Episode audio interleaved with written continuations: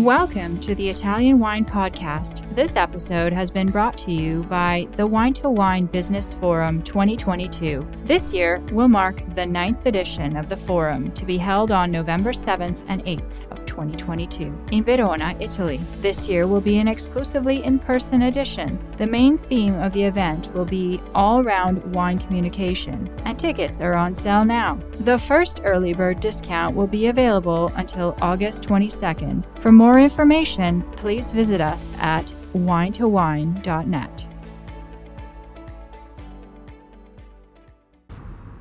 Warning. Warning. This podcast contains information in Italian language. I repeat, this podcast contains information in Italian. Cin cin.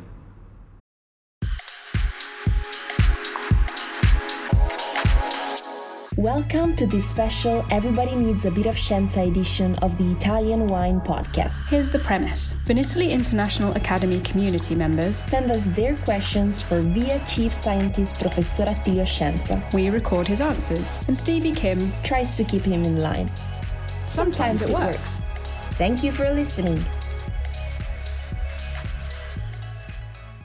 Okay, hello everybody. My name is Stevie Kim, and I'm here with Professore Attilio Scienza. This is a- another episode of Everybody Needs a Bit of Scienza, where we gather questions from the VIA community um, at large. And today's question comes from Jay Donato. Lake Bolsena is the new interesting region with young producers growing a variety of grapes from Aleatico to Sangiovese. What is the history and climatic influences of Bolsena, specifically in that area of Lazio generally? Devo dire che non so neanche dove sia È il lago bellissimo. Bolseno. Ecco da fare secondo me un di studio. Ok, allora la domanda di J. Donat è Lago Bolsena è la nuova interessante regione con giovani produttori che coltivano una varietà di uve dall'Aleatico al Sangiovese. Qual è la storia e le influenze climatiche di Bolsena, nello specifico e di quella zona del Lazio in generale? Devo, devo dire che, Attilio, non so se è d'accordo, noi di Lazio studiamo, po- sì, studiamo pochissimo e conosciamo quasi nulla. Forse dobbiamo fare bellissima. una Eh, gita eh, scolastica, cosa dici? Io sono d'accordissimo, cominciando proprio dai confini con, con- con l'Umbria, Mm. perché il lago di Bolsena è molto vicino a, a Orvieto. Quindi potremmo cominciare da Orvieto. Dove saremo fra Sì, ah, qualche giorno? sì. Partiamo da Orvieto, potremmo fare Orvieto, eh, lago di Bolsena, poi... Ma quanto dista? No, po- pochissimo. Lago di Bolsena sono 20 km da Orvieto, 30, niente. Poi scendere perché è una zona purtroppo fuori dalle grandi direttrici. Ah, Cioè, non, non- non c'è l'autostrada del Sole, non c'è l'autostrada da quella parte verso il Tirreno. Poi scendere e, e fare, eh, non so, per esempio, tutta la zona dei castelli, e fare la zona di Latina e fare la zona della- del- del Cesanese, del Piglio. Capisci? Sono tutte zone vicine ma che si potrebbero fare in quattro giorni, secondo me. ah, quattro giorni, sono tanti. Beh, quattro giorni non è per tanto, abbiamo sempre fatto quattro giorni i nostri Eh. viaggi. Anche la Sardegna, quanti giorni era? Sì, però Sardegna è grande. Sì, ma qui se noi cominciamo a fare, Eh. potremmo arrivare fino a Orvieto, poi da Orvieto fare Bolsena, Bolsena Che scendere, dista solo, ah, dista solo 20 km. me- sì, mezz'ora, 40 Mezz'oretta. minuti, insomma.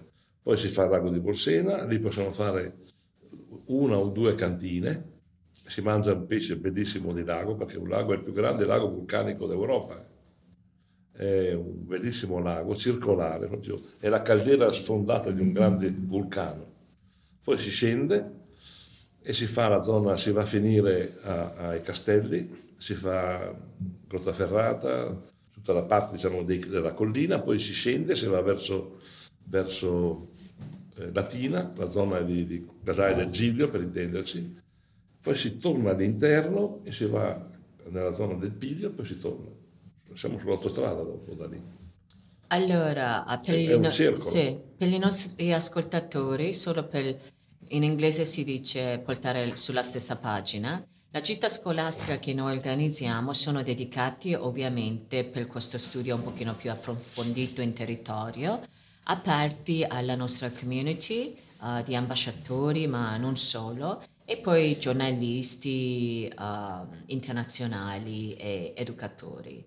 Quindi stavamo parlando di questo. E come è una zona che non conosciamo poco o nulla, e allora stiamo ragionando per organizzare una gita scolastica. Però arriviamo alla domanda di Jay Donato. Cosa dici? Allora, sì, veramente il lago di Bolsena è una, è una zona, direi, poco conosciuta ma altrettanto famosa. Perché è famosa? Perché era una tappa, ancora una volta, sulla via Francigena.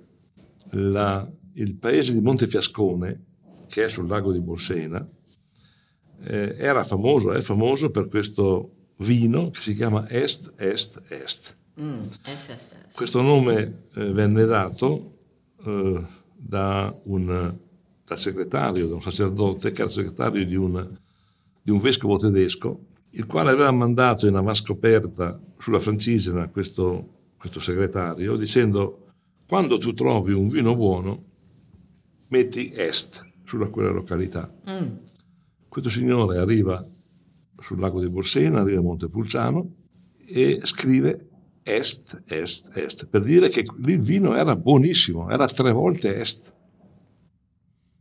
Ed era un'attestazione, direi, antica, medievale, della qualità di quel territorio. C'è la tomba di questo, di questo signore, Montepulciano, e sulla tomba c'è scritto est, est, est, e ha dato il nome al vino. Are you enjoying this podcast? There is so much more high quality wine content available from Mama Jumbo Shrimp. Check out our new wine study maps or books on Italian wine, including Italian Wine Unplugged and much, much more. Just visit our website, mamajumboshrimp.com. Now, back to the show. Allora, è il lago vulcanico più grande d'Europa. È una caldera di un vulcano che si è sfondata, ha terreni fertilissimi, si mangia molto bene, si, beve- si mangia un pesce di lago forse unico in Italia, perché è un lago pulitissimo, non ci sono paesi, non ci sono fabbriche attorno, è ancora rimasto, direi, primitivo nella sua eh, manifestazione. Ha una buona piovosità perché ha un clima continentale o semicontinentale, una buona altitudine perché Bolsena è a 450 metri d'altezza, quindi anche d'estate non è mai caldo e anche l'uva matura bene, e ha quindi una bassissima influenza sul cambio climatico, è rimasto quello di una volta.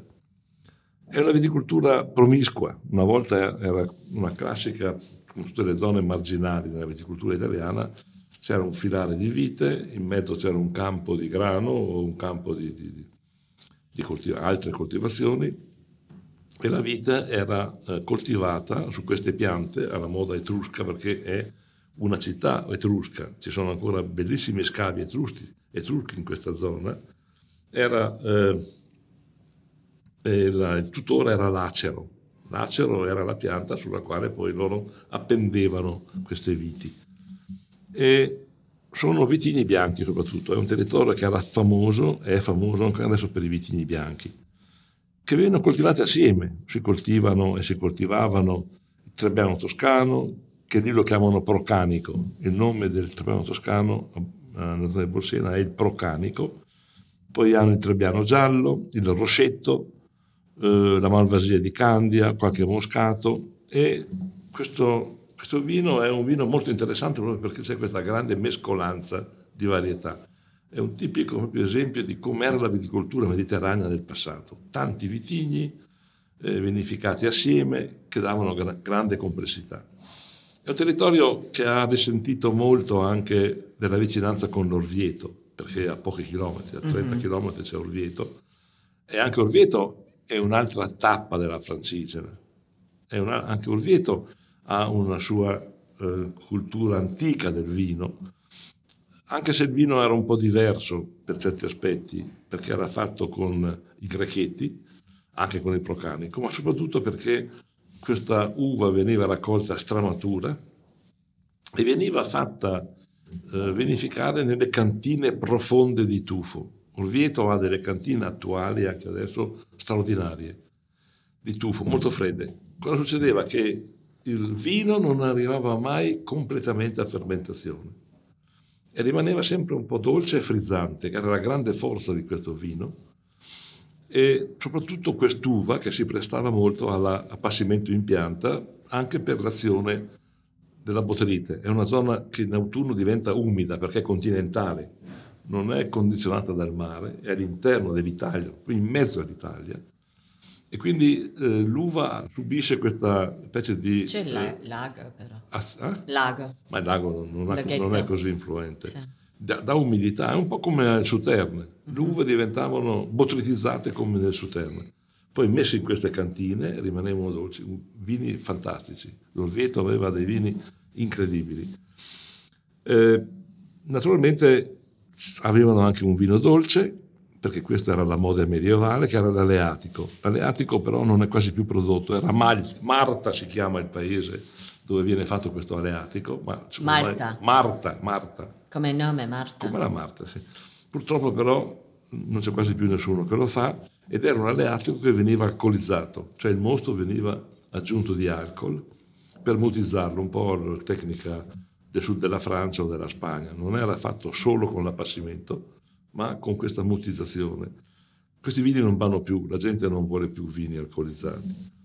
È, è molto interessante proprio anche pensare che non hanno molti vini rossi invece, non, non si coltivano, non, perché hanno una cucina proprio da vini bianchi, carni di, di, di maiale, hanno prosciutti molto buoni, hanno questi salumi anche fatti con, con il fegato, eh, pesce, hanno un pesce di lago buonissimo e quindi naturalmente la porchetta. Tutte queste cose sono ideali per accompagnarle con un vino bianco. Il vino rosso eh, non matura, allora almeno, adesso forse sì, ma allora non maturava molto il Sangiovese, era troppo freddo durante l'autunno, perché è una zona strana, una zona molto curiosa dal punto di vista climatico. Okay, I, that's a lot of information from this completely unknown territory for most of us. Uh, quindi era interessante in realtà, questo potrebbe Molto. essere anche ci ha dato uno stimolo Sì, per far parlare, conoscere possiamo parlare di francigena, possiamo Sì. parlare di tante cose. In, in quell'occasione possiamo quasi ripercorrere un po' la francigena, no? Ma quali sono le- i consorzi associati a questa zona oltre a Olvietto? No, c'è quello del Montefiascone, est, est, est, quello è un consorzio. Ok, est, Sì, est, est. Ma lì ci dà una mano Cotarella. Ok. Sì, perché lui ha una cantina a Montefiascone. Sì, sì, sì, sì, certo. Ok, alrighty, then that is it for now. Grazie mille, J.D. Donato, for your question. We had an interesting conversation. Uh, perhaps an, another gita scolastica in the area. This is exactly how we choose the next destination, if you will. So thank you for that. So signing off, this is Stevie Kim again with Professore Attilio Scienza for another episode of Everybody Needs a Bit of Scienza. And don't forget to subscribe to our Italian Wine Podcast channels wherever you get your podcasts. And that's either Spotify, SoundCloud, or Himalaya if you're in China, or iTunes if you're on iPhones, and Google Play, and everywhere else you, where you get your pods. And don't forget to subscribe to our new, spanking new, about it's about 10 months now, I think, for our sister YouTube channel. It's called Mama Jumbo Shrimp. So please check that out. Okay? Ciao ragazzi, alla prossima. Everybody needs a bit of scienza.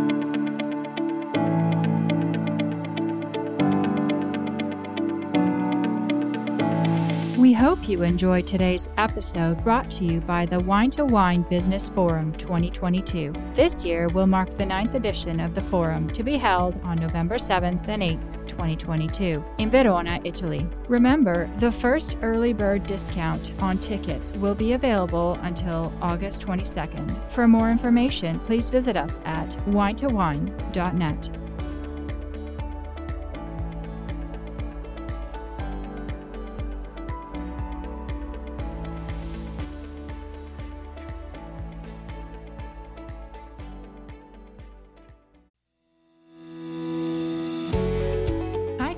I'm Joy Livingston, and I am the producer of the Italian Wine Podcast. Thank you for listening. We are the only wine podcast that has been doing a daily show since the pandemic began. This is a labor of love, and we are committed to bringing you free content every day. Of course, this takes time and effort, not to mention the cost of equipment, production, and editing. We would be grateful for your donations, suggestions, requests, and ideas. For more information on how to get in touch, go to ItalianWinePodcast.com.